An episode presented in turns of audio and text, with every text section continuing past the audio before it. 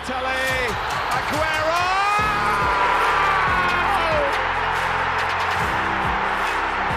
I swear you'll never see anything like this ever again. Lewandowski goes for it again. Oh, he just can't do it. You just cannot be that good. That is an amazing goal. I think he scored a goal every time he's had a shot.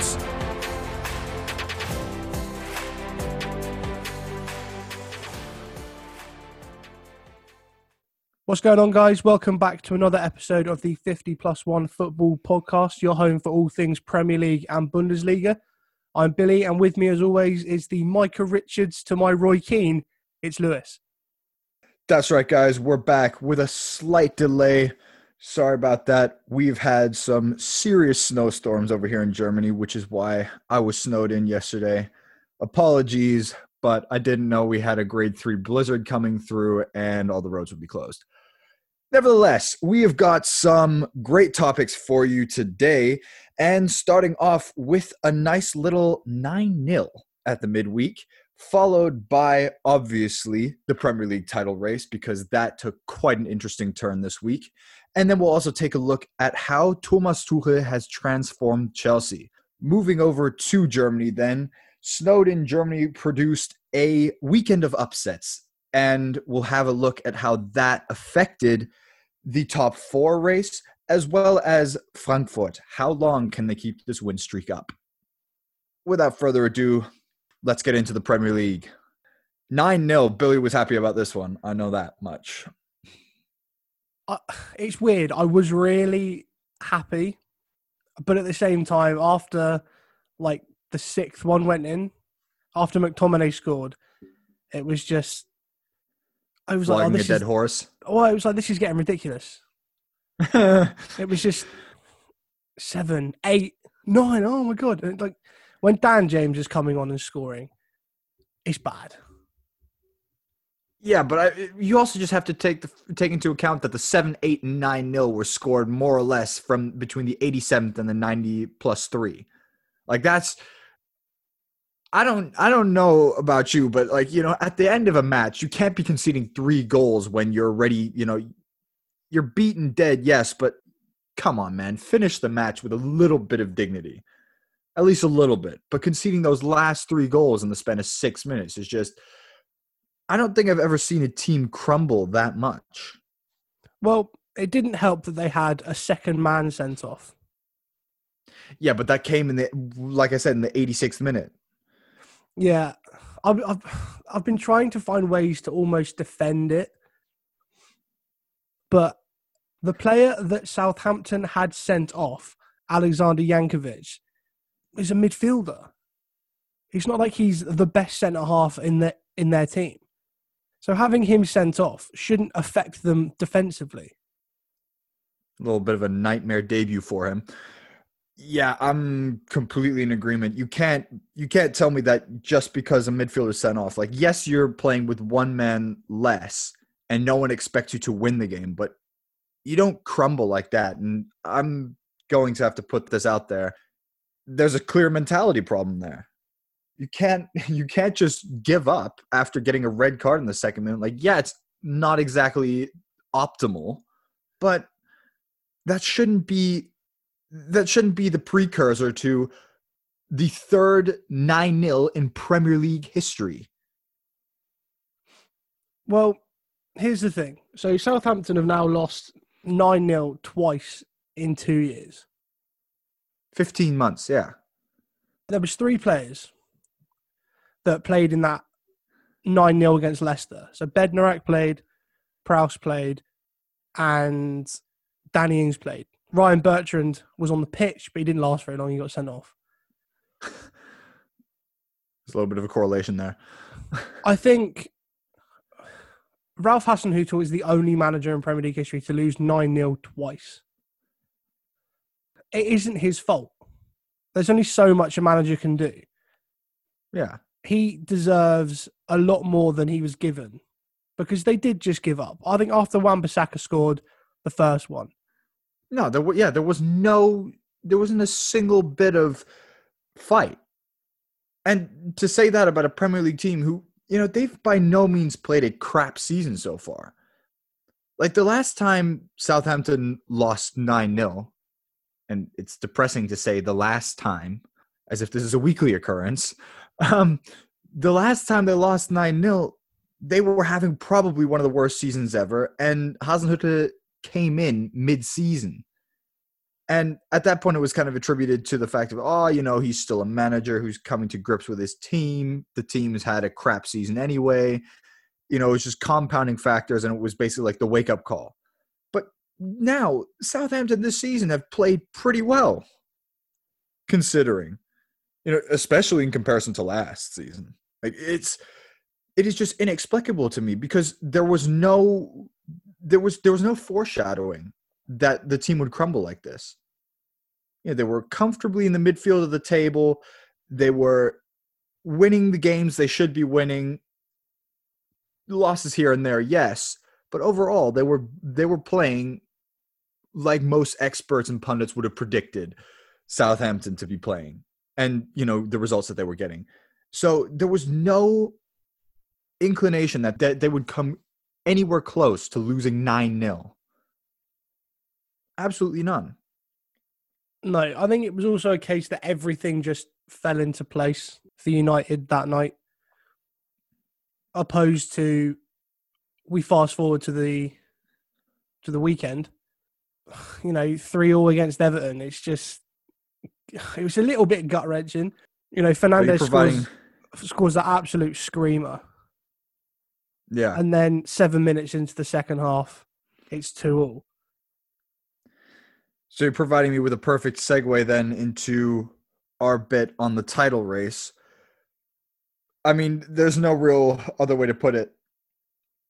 Was that the nail in the coffin for United's title race? I mean, I know we we asked this question already last week when we were talking about the fact that they had lost to Sheffield United and then not managed to secure a win at the weekend again but was that now finally just you know we can kill all hope of trying to stick with City in the title race, or at least put up a fight? Yeah, I think for people with reasonably long memories, um, I got major shade of the four all against Everton in 2012. Yeah, yeah. You know, the year City won the league on goal difference. 4 2 up in that game against Everton and crumbled again. Is it a question of the players don't have the experience to see through a title challenge? Like some of the players, of course, who have already played with City, they've won multiple Premier Leagues in the last few years. Do you think it's that? Do you think that that is the deciding factor? Because I'd argue that both Manchester City and Manchester United have reasonably equal squads when you look at playing ability. Yeah, I think it's a mentality thing. You look forward, and you know Cavani's won nearly everything. He's won wherever he's gone, so that's helpful. You know, Pogba's won the World Cup in midfield. Matic has won stuff. Mata's won things. I think the further back you go, the less winning experience there is. The back four, there's none and couple that with a declining goalkeeper. Yeah, I was about to. I was about to say, uh, what is the phrase? Attack wins you games, defense wins you titles. No, and if yeah, you're telling me, yeah, and United just don't have the defense. And I've seen a lot of things going around. I know United have been here before with flirting with Sergio Ramos, but you know, it could not could it not be a similar situation to Cavani? One year with an option for an extra, and he just elevates the players around him because he knows. Uh, yeah, I was about to say there are very few players who have the resume of Sergio Ramos, and you know it would be a it would really be a great acquisition to I think any team who has the aspirations to be challenging for titles, especially when, like United, they are missing that last little bit or, that last little piece of the puzzle where the mentality is concerned. It is one of those things.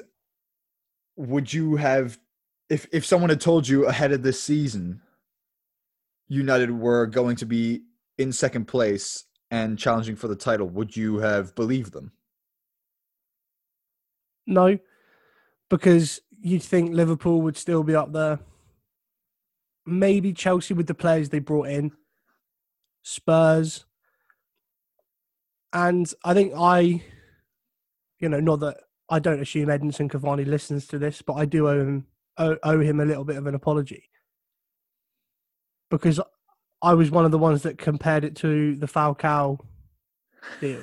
I said I wanted it to be like Ibrahimovic, but my gut feeling was it was more like Falcao. But I mean, I wouldn't. You know, comparing him to Ibrahimovic, Ibrahimovic really did have a special start at United, so I wouldn't go as far as to say Cavani and Ibrahimovic on the same level. But Cavani's definitely proven to be more of a more of a more of an acquisition than Falcao did at the time. So yeah, I'll give you that much. Let's just move on and let's talk Liverpool. Yeah, let let's talk the hyped up match of the weekend. And the first half would have you believe we're in for another uh, disappointment, another overhyped top match, and then the second half kind of exploded. You know, say for Gunwan skying the penalty because obviously he was already thinking about the Super Bowl really later that night. But you know, Gundogan was in field goal mode. yeah, It had everything. Missed penalties, a dive for Liverpool, let's be honest. yeah, yeah. But I want to. We can talk about Alisson in a second because you're you're a goalkeeper. I want your opinion on this. yeah. And I just want to talk Phil Foden for a sec. Wow, wow, wow, wow. But it's not just that goal; it's every time he plays No, that, that's what I'm saying. that he plays for Man City because he's generational. He is he is definitely one of those players who could who could really lead an era at City. Like, you know, along with Raheem Sterling, he is, as you've said, a generational talent. And I mean, now you're just seeing it. He he said in the post-match interviews, you know, play me at false nine. I love it. He doesn't mind. Can play him on the wings. The guy is different gear. And you keep seeing and, and we've seen it time and time again. And he just keeps showing you why he deserves to be in the England team and he deserves to be in that starting eleven for for City. Definitely, and he put he put a picture up on his Twitter uh, of him in 2016 City against Liverpool. He's one of the ball boys. Cut forward five years later, man of the match performance and a ridiculous goal. I think that's going to be a perfect segue into Alisson because I'm as much as I love that Phil Foden goal, Alisson should be keeping that out. What do you want to talk about the uh, the mistakes? Here's the thing. It kills me every time I see a goalkeeper make a mistake like that, but it's really hard to excuse that because as much as as much as Jurgen Klopp was right in saying in the post-match interview, you know, it wasn't just Alisson that made the mistake; it was also the the whole team who literally gave him no options. And I'm inclined to agree with him because when you look at the mistakes and you look at basically every Liverpool Liverpool player around him, he had zero options. Like literally zero. There was nothing there was there was no open player for him to pass to. And Alisson as a keeper is very good especially when it comes to also playing out of the back. Now, that being said, in that situation, if no one's open to open for you and you get the ball from your own player, just boot it. Just sky I don't just get it away from your goal. You can knock it out for a corner if if you have to. But don't put it right at the striker, especially on the edge of your own box. I mean, it sounds simple, yes, but all he had to do really in that situation, both times, was just to smash it out and clear it because anything is better than doing what he did. Well, I think we can stop the search for the worst excuse in football after Jurgen Klopp said that Alisson's feet were cold. Wow. Okay. that yeah. expression speaks volumes, Lewis.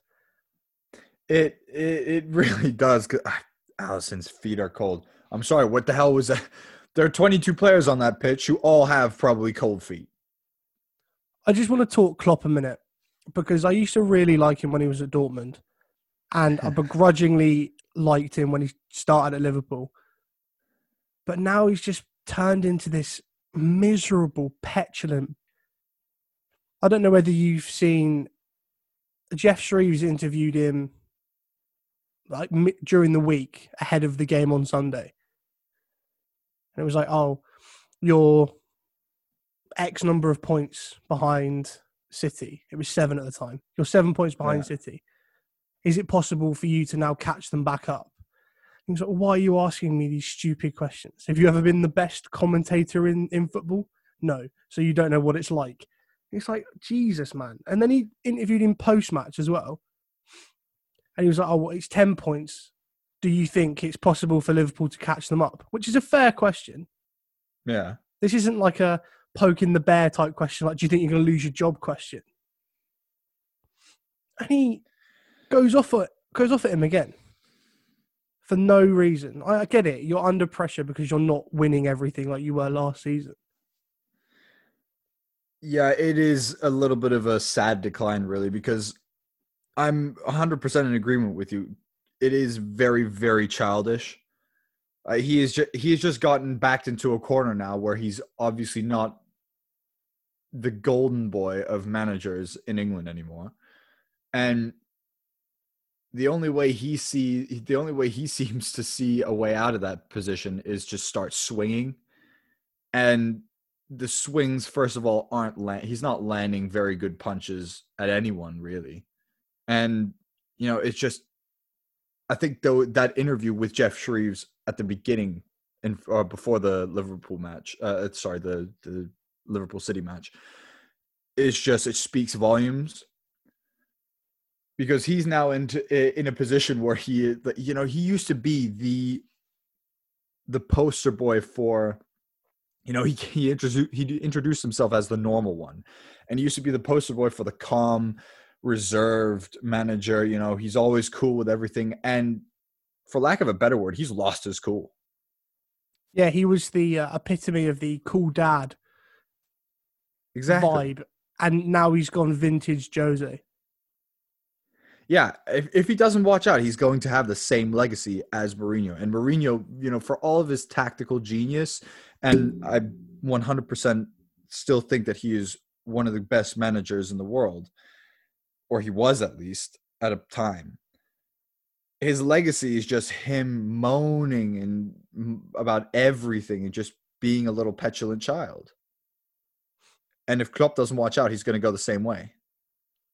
on the subject of that one, just before we move on to Thomas Tuchel and Chelsea, Gareth Bale didn't come on against Brighton when they beat Spurs, Yeah. and the reporter asked him, uh, I can't remember her name, but she asked him, "Oh, why didn't Gareth Bale play?" Mourinho looks there and goes, "Well, it's a very good question, but you don't deserve an answer," which is horrendously bad, but it's also deflecting. It it deflects the media attention off the fact that they lost onto the fact that oh he's been a bit of a bastard again. Oh, that tricky Jose. Yeah, I I mean you're not wrong. Maybe maybe we're just all uh living maybe just Mourinho's living rent free in all of our heads and he's uh he's really the mastermind we're he's playing checkers when we're all still playing chess and he's in reality just trying to deflect media attention off of the bad results. If that were the case, freaking genius. But, you know, personally, I don't believe that's the case. I just believe that he's a petulant little child. but uh yeah you never know you never know but it is the same it is more or less the same situation isn't it Yeah. Well, moving on to one of Jose's old teams, let's talk Chelsea. and i think we have to look at the fact that Tuchel has now been in the hot seat for about four matches he's managed to win three of them and draw the other one So, you know, 10 points out of four matches, I think, is a very respectable tally, especially when you've come in mid season. You don't have necessarily the squad you want, and you're given basically 48 hours to make something of it. And I said it to you when we were when we were just watching the lineups of the Chelsea Sheffield United match. It is as if Thomas Tuchel has had a listen of this podcast when we had a dig at Frank Lampard about how stubborn he was with his formations and basically said, "Oh, those boys, Lewis and Billy, they seem to have they seem to have their tactics worked out. I think I'm going to take a leaf out of their book because he finally played. Technically, it's a three-four-three, but in reality, it was a three in midfield that functioned as a diamond with two center midfielders, a center attacking midfielder, and then two strikers. He's listened. He's listened to us. And you have to say it's worked for Chelsea. You know, yes, the game yesterday was a scrap.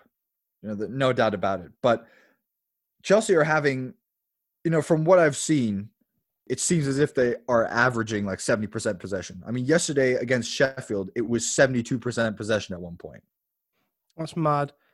I think I don't know whether three at the back is a Tuchel formation. I think it's more what he's got at Chelsea, like you know, you live within your means type thing. But a lot of those players have played that formation before under Antonio Conte. Yeah, yeah. So all of the back three have played in a back three for. Chelsea already. And like you say, you know, you have Timo Werner up front with Giroud interchangeable with Abraham that. Yeah, yeah.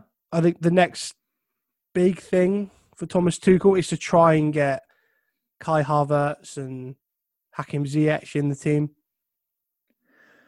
Which I think he's going to have a job doing because Mason Mount, that kid is playing one game of his life after another.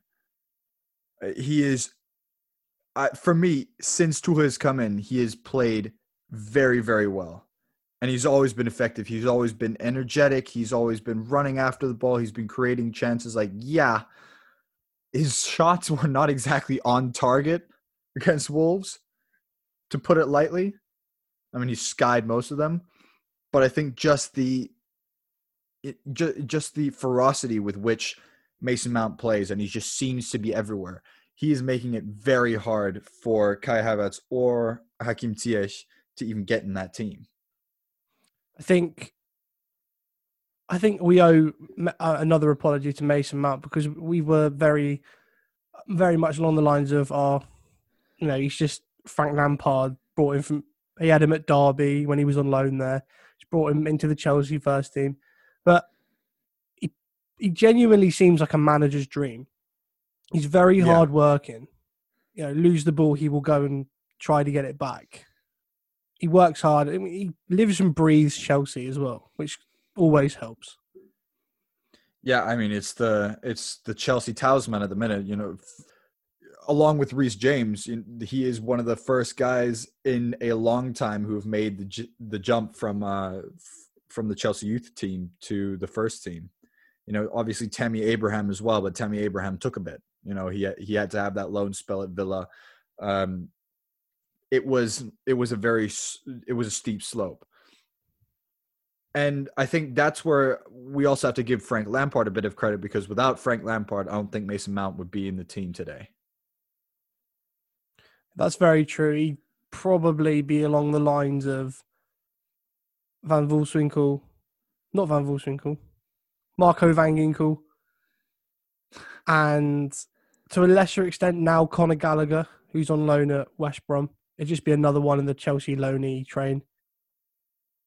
Uh, Lucas Piazon is the uh, is the poster boy for Chelsea's loan train. Oh, but he's left now. He got sold in the in the January transfer window. well, finally, after what six years of six different loan positions, something like that. I think he's he's now at Braga, so he can kick on with his career. mid twenties. Jesus. So before we move on to the Bundesliga, I just want an honest opinion from someone who's seen more of Tuchel than me. Do you think he's the right man? Some of you may have seen uh, the video on Louis Beneventi's YouTube channel where he also asked me t- about a couple of questions for Tuchel, and I told him at the time, "Is Tuchel the?" He asked me as well, "Is Tuchel the right manager for Chelsea?" And I said, "Tactically, yes, uh, because just you know he's done, he's worked such wonders with Mainz, for instance, uh, when they were on the brink of getting relegated, and he pulled them up within two seasons to to a Europa League spot." so tactically he's very good and he's also been known you know when he has little to work with he still gets the most out of it so i think this season specifically with him coming in mid-season he will get a lot out of that chelsea team that maybe some wouldn't have expected the problem i think that will come up and it's been a little bit of a common denominator in his career is that if he does not get the players he wants from the board, he will start falling out with the board. Chelsea's board notoriously not very patient.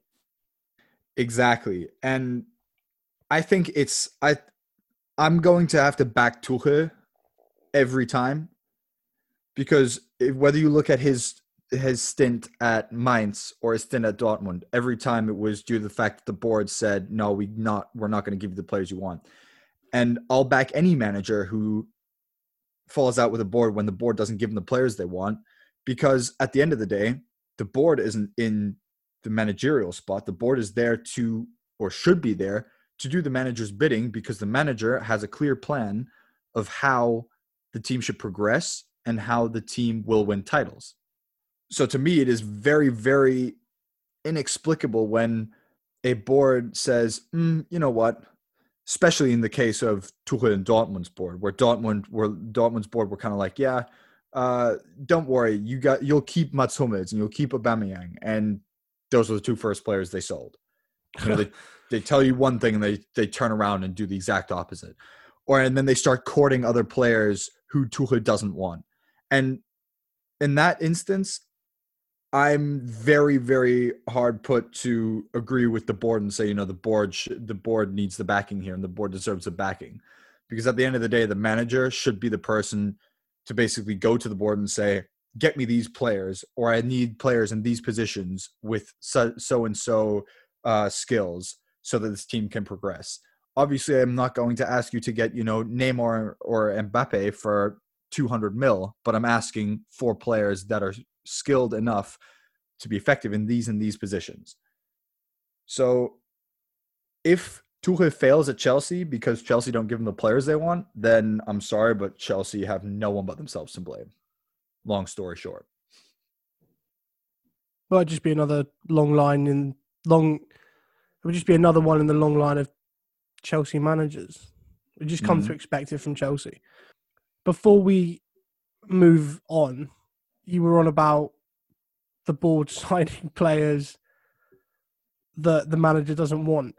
I know we don't talk about Liga on this podcast, but it made me laugh because it's actually quite batshit.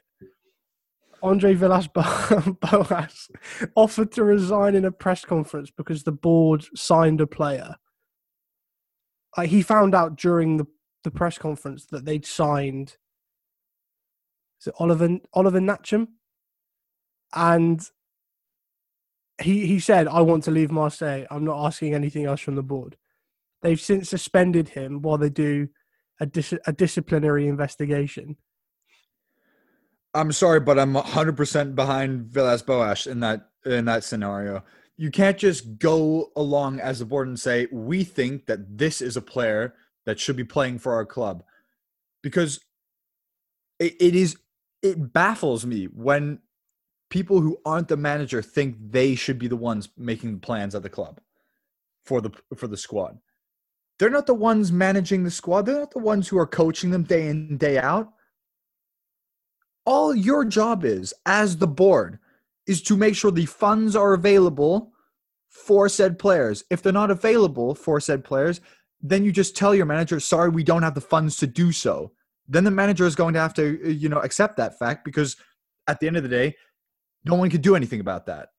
But to go around and sign players who you think is good as the as the board of directors, who who in their opinion will fit into the team, is just such a boneheaded move. It's unbelievable. Like I said, it made, you know, it made me laugh because that's such Oh, a. 100%. It's just it's such a football manager thing to happen. Like it happened. really like, oh. I don't want my star players sold. The board have accepted a bid. It's like, ah, get out. I'm resigning. Yeah. Exactly. Exactly. It just it doesn't make sense. It really doesn't. Anyway, enough about French football. Let's talk the Bundesliga. I'm going to have to make a small little topic change here. And seeing as we just had the talk of board of directors and managers not getting the players they want, there was a very interesting story today, and it is in the Bundesliga. It is that apparently Jerome Boateng has been told by the Bayern board to sit tight because they have other priorities right now, and is thus now being linked with Chelsea. Now, just as a neutral fan looking in on Bayern's center back positions, David Alaba is more or less gone. Niklas Süle is still a little bit off of his pre ACL tear form and only has a contract till 2022 and has been very much linked with a move from Bayern so that the board can get money for him before you have a similar David Alaba situation. So that's technically two center backs who you already have going out the door. Now there's rumors of the third guy going out the door because they think it is not a priority to sign Jerome Boateng, even though he has a contract only till 2021 and is free to negotiate with any club he likes. And it is a clear cut case of Hassan Salihamidzic as sporting director thumbing in thumbing his nose at Ha- Hansi Flick and saying, "You know what? I'm going to make this squad the way I want to and you're going to have to deal with it." And it's just another case of why isn't the manager who has to coach the squad week in week out and make the tough decisions the person who is making the decisions when it comes to the players signed? It is unbelievable. Are you done? Yeah, I'm good. Breathe, babe. Breathe. I. It's a weird one because you obviously know more about this than me because it's your team. But looking at the defenders you've got available, like I say, David Alaba, gone, pretty much. mm-hmm. Then you've got, was it Tanguy Nianzou? Yeah, Very young. Wouldn't, 18. Wouldn't want to chuck him in to the Bayern first team as a direct replacement for Jerome Boateng.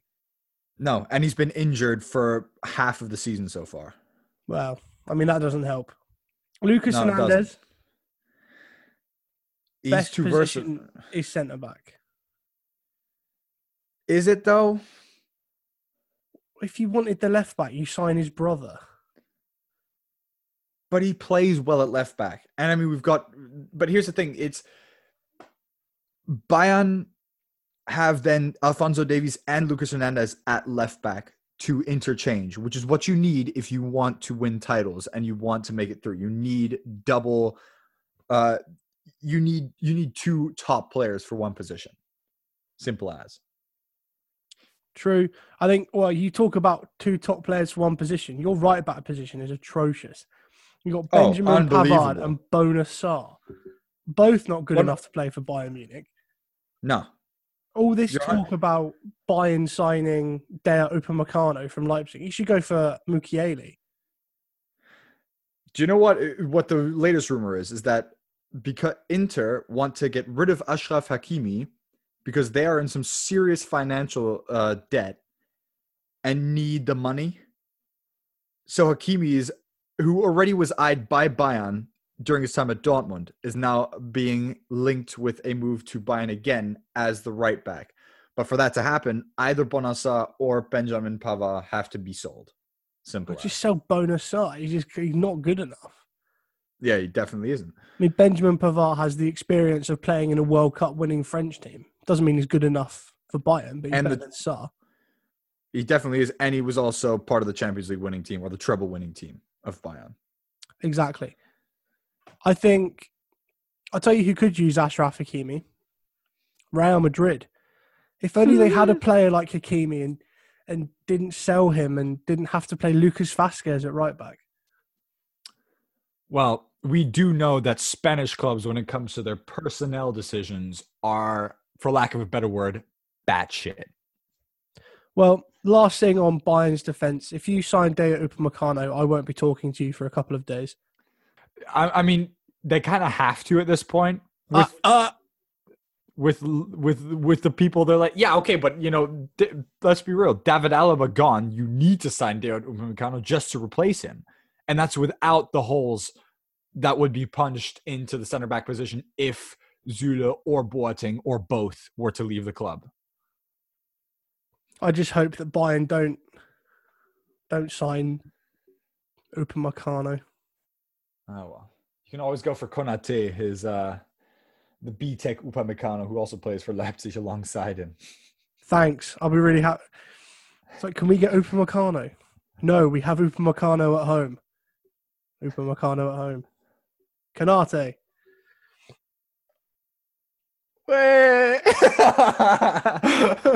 You might be Oh, so disappointed if that happened. Oh well. And get hyped up for all this time. It's like, oh no, they didn't sign him in January because it wasn't financially viable. They waited till the summer and then missed out on it completely. It's like, oh. But let let me cheer myself up with the uh, the shortcomings of other people's teams. Exactly. And I think we have to look at Borussia Dortmund. They lost to Freiburg, and it's their eighth loss of the season in the Bundesliga. I mean, does it get much worse? Well, they're now two points off of Dortmund, Freiburg. So do with that what you will. And I said a couple of weeks ago, you lose six games a season, you don't deserve top four. You lose eight, you really don't deserve anything at all. you don't deserve European places, no. Am I right in saying that they've got uh, Mönchengladbach in the DFB Pokal? I think that's the draw. And I'd still back They Gladbach do. in that game. Uh, yeah, I would as well. And it it goes to the fact now is, you know, it's obviously a mentality thing. Because we've been through this time and time again. Dortmund do not have a bad squad. And now they've gotten rid of the manager who was apparently the problem. And they're still underperforming. I mean, it speaks volumes when the only goal you score comes from a player who was born in 2004. But so I, I'm trying to look at the team. I really don't. I really don't understand it. I mean, it is. It's not a bad team. You know, you've got Sancho, Haaland, Brandt, Reus, Reyna. That's your front attacking five. That attacking five should be scoring about five goals a game. With the creativity there. I'll tell you what is quite interesting though. If they miss out on European football completely, I think they're already resigned to losing Jadon Sancho anyway. They've already said in multiple. There have been multiple reports that have said Sancho. Ninety percent chance he's gone. United bound, but we'll talk about that when the window opens again. Yeah. So here, Ma- Max Bielefeld, the Sky reporter, who is very, very uh, reliable when it comes to Love that man. info. Yeah, he's the German Fabrizio Romano. he said it was he would personally say that Sancho. There's a ninety percent chance of him being gone next uh, at the end of the season. Well, there we go. If they don't get European football, they can kiss goodbye to Erling Haaland as well. As much as it pains me to say it, yeah, Because there's especially no because way, Chel- there's no way that his I'm not going to say his name. There's no way that his gremlin of an agent will let his new star client not play in the Champions League. Oh yeah. Especially with uh, Chelsea now looking at Erling Haaland. Never going to happen. I mean, I wouldn't understand that move at all, especially when you've just bought Timo Werner and you have Giroud and Tammy Abraham. But that's a topic for a different for another day. Should we move on to the other upset, which was the fact that Borussia Mönchengladbach, for all the praise we've given them, managed to lose against Köln, who have not exactly had the best season. I'm going to stop praising teams because they clearly don't deserve it. I was about to say, every time you praise a team, they go on and just have a bad run of it. It's a curse. I mean, take nothing away from Köln and take nothing away from the goal scorer who has the coolest name, and I'm not even going to try. Rexhbeçaj. Jesus. At least, at least that's what the that's what the German commentators say. So I'm I'm I'm going off of that. Yeah, but his first name is Elvis. That's worth a goal a game in itself. He's a German though, so There we go. It was a good day for young German players because Florian Neuhaus scored again. Future Bayern Munich number 10, Florian Neuhaus. yeah, yeah. But you know, it's it's still a little bit inexplicable how that Gladbach team does not manage to beat Köln. I mean, Köln are really not you know, through that win now they're on 14th. They've cleared Hertha now by 4 points, which is good for them. But they've they've had such an up and down season and they were at one point in the direct relegation spots and they spent the longest time on the relegation playoff spot it's it it doesn't look good for Gladbach especially when they've got you know they've got City in the Champions League Yeah. Beforehand, a few weeks ago, maybe they could make it difficult, but it just seems like a formality now. Can we just appreciate the fact that when that draw came out, we were saying, "Oh, do you know what? Gladbach will do a number on City because City are playing so badly and Gladbach are playing so well." It could not be more opposite at this point. I told you, we poked the bear too much, We really did.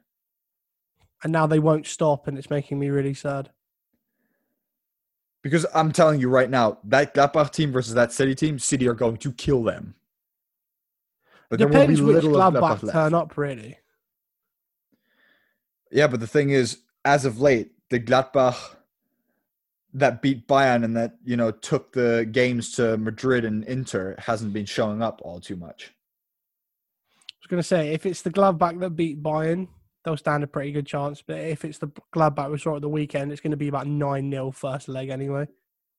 Exactly. It just doesn't look good. Now, I have an interesting little question for you. Ooh.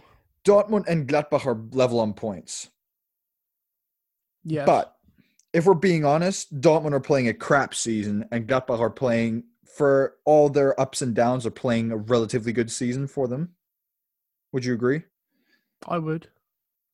So, that being said, do you think that Marco Rose is a candidate for the bench at Dortmund for the managerial spot? Um, yeah, if they've got like serious, genuine ambitions. Because I'd argue that the if you're going about longevity and you're looking at the long-term project, Dortmund is definitely more attractive than Gladbach because they just have so much more of a finan- uh, so much more options or so more, so many more options financially than Gladbach do. It's a completely different level. It is a different level, but I think Marco Rose has taken that Gladbach team. When they play well, they are on another level. If he was given the players that Dortmund have, I think he could probably take them to genuine contenders. So that'd be the interesting thing. If Dortmund don't get European football in general, I mean, top four right now seems already a ways away. if Dortmund don't even make Europa League next season, do you think that you would be able to get Haaland to stay, especially when Marco, if Marco Rose were to take the managerial job? Depends who the manager is, and it depends if they can sell their what's the word? Five year plan. Yeah, if they can sell their plan to Haaland. If it's look, it's not ideal, but stay. You know, you will be the main man. You will be the the, the Dortmund poster boy. Yeah. I think because Gio Reyna's probably not going to go anywhere. Sancho's ninety percent gone. Bellingham will definitely stay. Bellingham will stay. Uh, they, they'll staying. lose that Brazilian lad they've got on loan from Real Madrid, but he's nothing special. And a new manager, it's basically open for any player. So, Berkey And there is talk of- back in. Yeah, there is talk of Rose. If he were to take the job, he would take a couple players from Gladbach, or he might be able to. I'd bring Alassane Pléa. Oh yeah. I mean, if And he I- could, probably play and Marcus Thuram. Yeah, I try. I try and bring. I try and bring Florian Neuhaus, but that's probably going to be very difficult. Of course, but still, you know, Florian Neuhaus to Dortmund versus to Bayern. I'd argue that Neuhaus would definitely get into that Dortmund team right away. Versus at Bayern, he'd probably have to contend with being second string for at least the first season. That's what I mean. It depends if he wants to be Thomas Muller's understudy or whether he waits another year maybe and goes straight in as a direct replacement. Yeah. Interesting to see. But we will end this episode on a little bit of a high note, if you will. Two teams who we didn't see being anywhere near top four. Well, I mean, I say anywhere near. We expected them to be maybe fighting for Europa League. But two teams who are now are sitting relatively comfortably in the top four. Wolfsburg and Frankfurt how long do you think they'll be able to keep this up? Probably the remainder of this season. Because Frankfurt got kicked out of the DFB Pokal. They don't have European football. They only have the Bundesliga left. It definitely helps not having to travel as much. I think they can focus fully on their next games.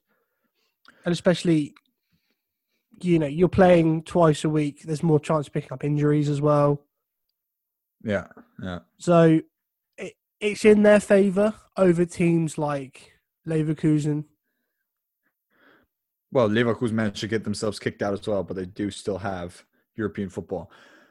Wolfsburg, they have a very hard draw in the DFB Pokal in comparison to uh, Frankfurt, who aren't even in it. RB Leipzig versus Wolfsburg, that would be a very, very big matchup. And they did just draw 2 2 a few weeks ago in the league. Only three points separate them as well in second and third. Yeah. I think uh, my gut probably I want to go with Wolfsburg because I like the the underdog. Always love a good underdog story. But moreover, do you think Wolfsburg will, will be able to keep this up and stay in third or stay in the top four? I think they'll definitely stay in the top four. Whether they have enough to push Leipzig or even if they have enough to stay off Frankfurt, I think it's about keeping uh, Weghorst in goals.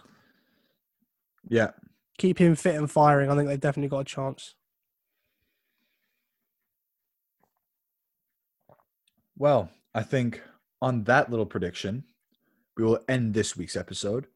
Don't forget to like, subscribe, comment, share on Instagram and Twitter. We also have the podcast on Spotify, on Google, and our RSS feed. So make sure to check those out. But Thanks very much for listening, guys. Keep calm, love the beautiful game.